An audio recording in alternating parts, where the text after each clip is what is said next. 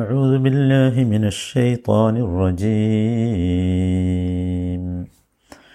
ولئن أتيت الذين أوتوا الكتاب بكل آية ما تبعوا قبلتك وما أنت بتابع قبلتهم وما بعدهم بتابع قبلة بعض ولئن اتبعت أهواءهم من بعد ما جاءك من العلم إنك إنك إذا لمن الظالمين നൂറ്റി നാൽപ്പത്തി അഞ്ചാമത്തെ വചനം മൂന്നാമത്തെ ദിവസമാണ് നാം കേൾക്കുന്നത്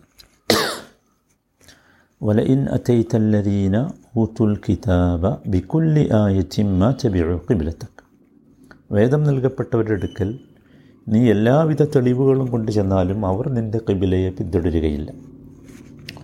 വമ അൻത അൻ കിബിലത്തഹും അവരുടെ കിബിലയെ നീയും പിന്തുടരുന്നതല്ല.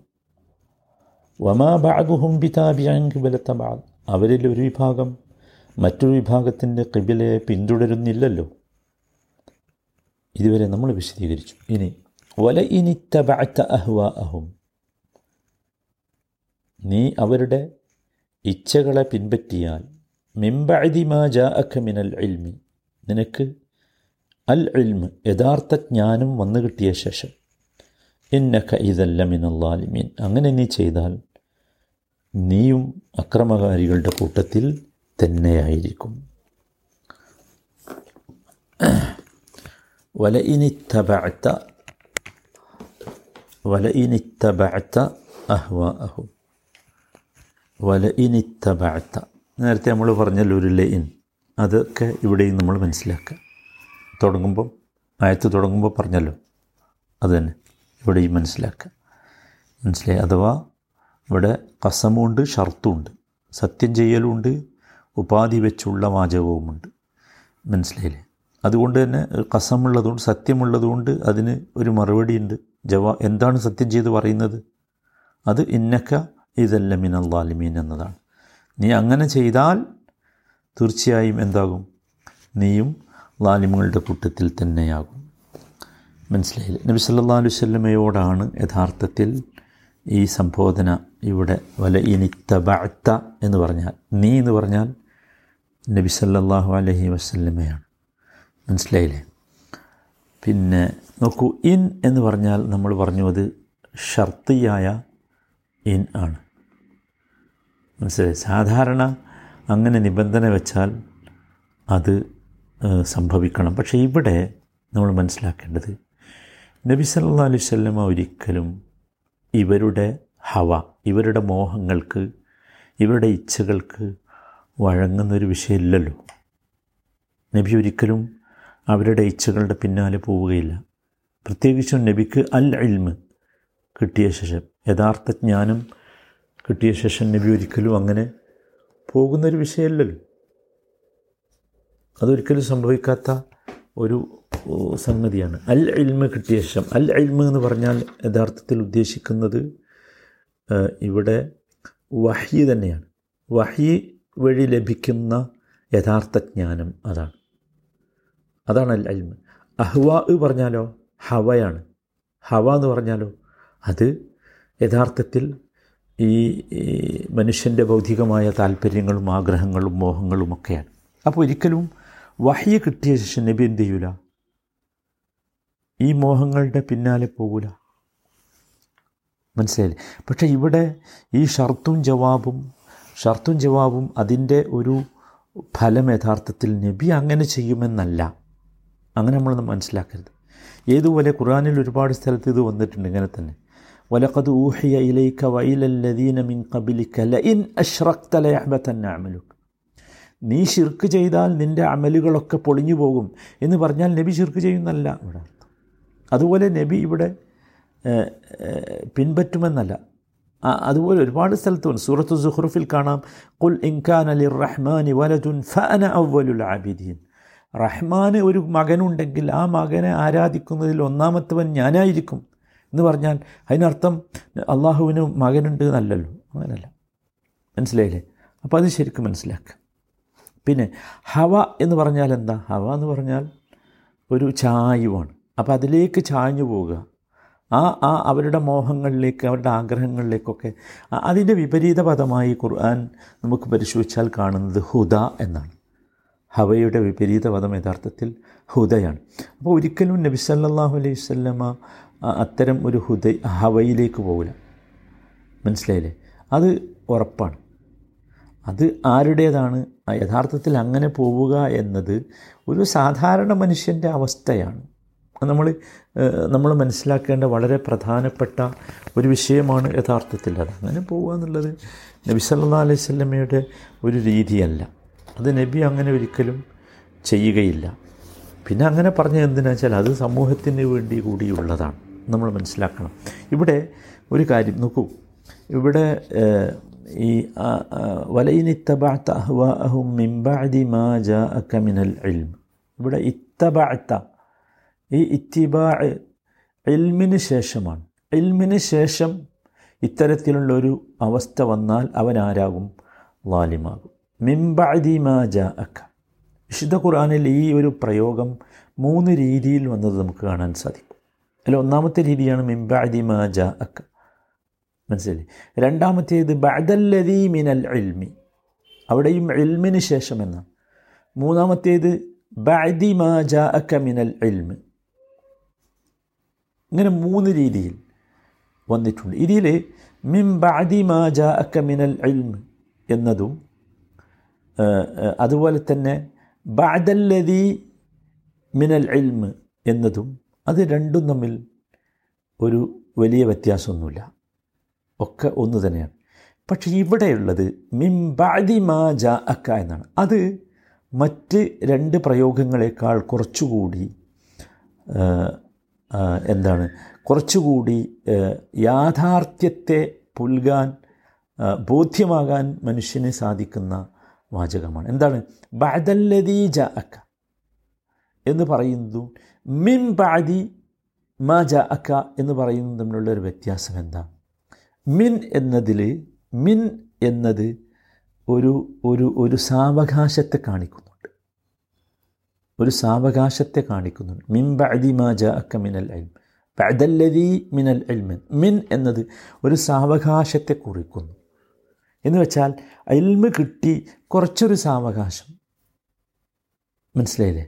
അൽമ് കിട്ടി കുറച്ചൊരു സാവകാശമുണ്ട് ഇവിടെ എന്നാണ്. അപ്പോൾ അങ്ങനെയൊക്കെ അവസ്ഥ സാവകാശമുണ്ടായിട്ടും മോഹങ്ങളെ പിൻപറ്റുന്ന ഒരവസ്ഥ വന്നാൽ ഇന്നക്ക ഇതല്ല മിനൽ ലാലിമീൻ. അപ്പോൾ നീ ലാലിമീങ്ങളിൽപ്പെട്ടവൻ തന്നെയാകും. ഇതൻ നോക്കൂ. ഇന്നക്ക ഇതൻ ഇന്ന അതെന്തിനുള്ള? തോക്കിയതിനുള്ള അല്ലേ? ഇതൻ നേരത്തെ നമ്മൾ പറഞ്ഞു ഇത് ഷർ ജവാബുൽ കസമാണ് സത്യത്തിന്റെ സത്യം പറഞ്ഞതിനുള്ള ഒരു ജവാബാണ് ഇത്. ഇനി ഇതൻ. ഇതെന്ന് പറഞ്ഞത് അറബി ഭാഷയിൽ ലൊറഫാണ് മനസ്സിലായി മൂന്ന് ലൊറഫുകളുണ്ട് അറബിയിൽ. ഇത് ഇതാ ഇതൻ. ഒന്ന് ഇതാണ്. ഇത് മൂന്നും യഥാർത്ഥത്തിൽ കാലങ്ങളുടെ വ്യത്യാസം കാണിക്കും. ഇത് എന്നത് കഴിഞ്ഞ കാലത്തെ മാതിയെ സൂചിപ്പിക്കാനുള്ളതാണ്. ഇതാ എന്ന് പറഞ്ഞത് മുസ്തഖ്ബലിനെ സൂചിപ്പിക്കാനുള്ളതാണ്. ഭാവിയെ സൂചിപ്പിക്കാൻ. ഇതൻ എന്നത് വർത്തമാനകാലത്തെ ഹാദിറിനെ സൂചിപ്പിക്കാനുള്ളതാണ്. അപ്പോൾ ഇന്നക്ക ഇതൻ ഇവിടെ എന്താണ് വർത്തമാനമാണ്? ഇന്നക്ക ഇതൻ വർത്തമാനകാലമാണ്. എന്ന് വെച്ചാൽ നീ എപ്പോഴാണോ അവരെ അവരുടെ മോഹങ്ങൾക്ക് വഴങ്ങുന്നത് അവരുടെ ഇച്ഛകൾ പിൻപറ്റുന്ന അപ്പോൾ. അപ്പോൾ എന്തായി പോകും ലമിൻ അക്രമികളിൽ പെട്ടുപോവുക തന്നെ ചെയ്യും. ഇവിടെ നമ്മൾ മനസ്സിലാക്കേണ്ട വളരെ പ്രധാനപ്പെട്ട ഒരു സംഗതി ഈ വചനം ഒരു താക്കീതാണ്. മനസ്സിലായില്ലേ? ശക്തമായ ഒരു താക്കീതാണ്. ഈ താക്കീത് യഥാർത്ഥത്തിൽ നബി വസല്ലമയോടല്ല. ഇവിടെ നോക്കൂ ഇവിടെ നമ്മൾ മനസ്സിലാക്കേണ്ടത് സത്യം ബോധ്യമായ ശേഷവും ജൂത ക്രൈസ്തവ വിഭാഗങ്ങളുടെ ആഗ്രഹത്തിന് വഴങ്ങി അവരുടെ കിബിലെങ്ങാണ്ട് സ്വീകരിച്ചാൽ നബിയെ നിങ്ങളും എന്താകും? ലാലിമീങ്ങളിൽ പെട്ടുപോകും. മായതല്ല അള്ളാഹു കാക്ക നബി സല്ലാ അലൈഹി വസല്ലം ഒരിക്കലും ഒരിക്കലും ജൂത ക്രൈസ്തവ വിഭാഗങ്ങളുടെ താല്പര്യത്തിന് വഴങ്ങുമോ അള്ളാഹു നിർദ്ദേശിച്ച കിബിലയെ ഉപേക്ഷിക്കുമോ അപ്പം അത്തരം ഒരാശങ്കയല്ല ഈ താക്കീതിന്റെ പിന്നിലുള്ളത്. മറിച്ച് വഹി കിട്ടിയ ശേഷം ദിവ്യജ്ഞാനം ലഭിച്ച ശേഷം അതിനെതിരായി പ്രവർത്തിക്കുന്നതിന്റെ ഗൗരവമാണ് ഇവിടെയുള്ളത് അതാണ് നമ്മൾ മനസ്സിലാക്കുന്നത് അതാണ് വഹിയിലൂടെ നൽകപ്പെട്ട കൽപ്പനകളെ നബി തിരുമേനിക്ക് പോലും ഭേദഗതി ചെയ്യാൻ അവകാശമില്ല. അത്തരം കാര്യങ്ങൾ ചെയ്താൽ നബിക്ക് പോലും അള്ളാഹു പുറത്തു കൊടുക്കൂല. അധർമ്മകാരിയായി അള്ളാഹു കണക്കാക്കും നബിയെപ്പോലും. പിന്നെ മറ്റുള്ളവരുടെ കാര്യം പറയാനുണ്ടോ? അതാണ്. ഇവിടെ പ്രത്യക്ഷത്തിൽ നബി സല്ലാ അലുസല്ലമയാണ് ഈ സംബോധനങ്ങളിലുള്ളതെങ്കിലും യഥാർത്ഥ ഉന്നം യഥാർത്ഥത്തിൽ ആരാണ്? നബിയെ വിമർശിക്കുന്ന ജൂതക്രൈസ്തവ വിഭാഗമാണ്. പ്രത്യക്ഷത്തിൽ ഈ കൽപ്പന നബിയോടാണെങ്കിൽ പോലും അത് നബിയോട് മാത്രമല്ല അത് യഥാർത്ഥത്തിൽ സമൂഹത്തോടാണ് എന്ന ബോധ്യം നമുക്കുണ്ടാകേണ്ടത്. ഇവിടെ ഇപ്പോൾ നമ്മൾ മനസ്സിലാക്കേണ്ടത് ഇവിടെ മതസഹിഷ്ണുതയെക്കുറിച്ച് സൗഹാർദ്ദത്തെക്കുറിച്ചൊക്കെ വല്ലാത്ത സംസാരങ്ങൾ നടക്കുന്ന ഒരു കാലമാണ്. അല്ലേ? സൗഹാർദ്ദത്തിന്റെ പേരിൽ വിശ്വാസത്തിൽ ഒരിക്കലും സമവായമില്ല. അതാണ് അടിസ്ഥാനം. സൗഹാർദ്ദമുണ്ട്. മനുഷ്യ സൗഹാർദ്ദമാകാം. പക്ഷെ സൗഹാർദ്ദത്തിന്റെ പേരിൽ മുസ്ലിങ്ങൾക്ക് വിശ്വാസത്തിൽ സമവായത്തിന്റെ വിഷയമില്ല. അതുപോലെ ഇവിടെ ഇപ്പോൾ എല്ലാ വേ സർവവേദങ്ങളും സത്യമാണ്. എന്ന് പറയുന്ന സർവമതങ്ങളും സത്യമാണ് എന്നൊക്കെ പറയുന്ന വാദങ്ങൾ പലരും കൊണ്ടുവരാറുണ്ട്. ഇത് ഏറ്റവും വലിയ അസത്യമാണ്. ഒരിക്കലും സർവവേദങ്ങളും എന്തല്ല? സത്യമല്ല. സർവവേദവും സർവവേദങ്ങളും സത്യമാണെന്ന് പറയുന്നത് അസത്യമാണ്. സർവമതങ്ങളും സത്യമാണെന്ന് പറയുന്നതും എന്താണ്? അസത്യമാണ്. നോക്കൂ മതസഹിഷ്ണുത സൗഹാർദ്ദം ഇതിനൊക്കെ കൃത്യമായി ഇസ്ലാമിനൊരു കാഴ്ചപ്പാടുണ്ട്. ആ കാഴ്ചപ്പാടാണ് ഈ വചനത്തിൽ നിറഞ്ഞു നിൽക്കുന്നത്. അതാണ്. അതെന്താണ്? സഹിഷ്ണുതയുടെയോ സഹവർത്തിത്വത്തിന്റെയോ പേരിൽ ഒരിക്കലും സത്യത്തെയോ നീതിയെയോ തള്ളിപ്പറയാൻ ഇസ്ലാമിന് പറ്റില്ല അതാണ്. ഒരു കൂട്ടർ അസത്യത്തെ സ്വീകരിക്കുന്നു ആചരിക്കുന്നു. അതിനവർക്ക് സ്വാതന്ത്ര്യമുണ്ട്. സത്യം സ്വീകരിക്കാനും ആചരിക്കാനും മറ്റു കൂട്ടർക്ക് സ്വാതന്ത്ര്യമുള്ളതുപോലെ തന്നെ. അത്രേ ഉള്ളൂ. അതിലങ്ങോട്ടും ഇങ്ങോട്ടും ആഭ്യന്തര കാര്യങ്ങളിൽ ഇടപെടേണ്ട വിഷയമില്ല. എന്നാൽ അസത്യത്തിന്റെ ആളുകളോട് സഹിഷ്ണുതയുടെയും സൗഹാർദ്ദത്തിന്റെയും പേരിൽ വിശ്വാസത്തിലോ വിശ്വാസവുമായി ബന്ധപ്പെട്ട പ്രവർത്തനങ്ങളിലോ നീക്കുപോക്കുകൾ വരുത്തി സമയ സമവായമുണ്ടാക്കാമോ? പറ്റില്ല. അള്ളാഹു ഒന്നേ ഉള്ളൂ. ദൈവം ഒന്നേ ഉള്ളൂ. അതാണ് യഥാർത്ഥ വിശ്വാസം. അതാണ് സത്യവിശ്വാസം. അള്ളാഹു ദൈവം മൂന്നെണ്ണമുണ്ട് എന്ന വിശ്വാസം തികഞ്ഞ അസത്യമാണ്.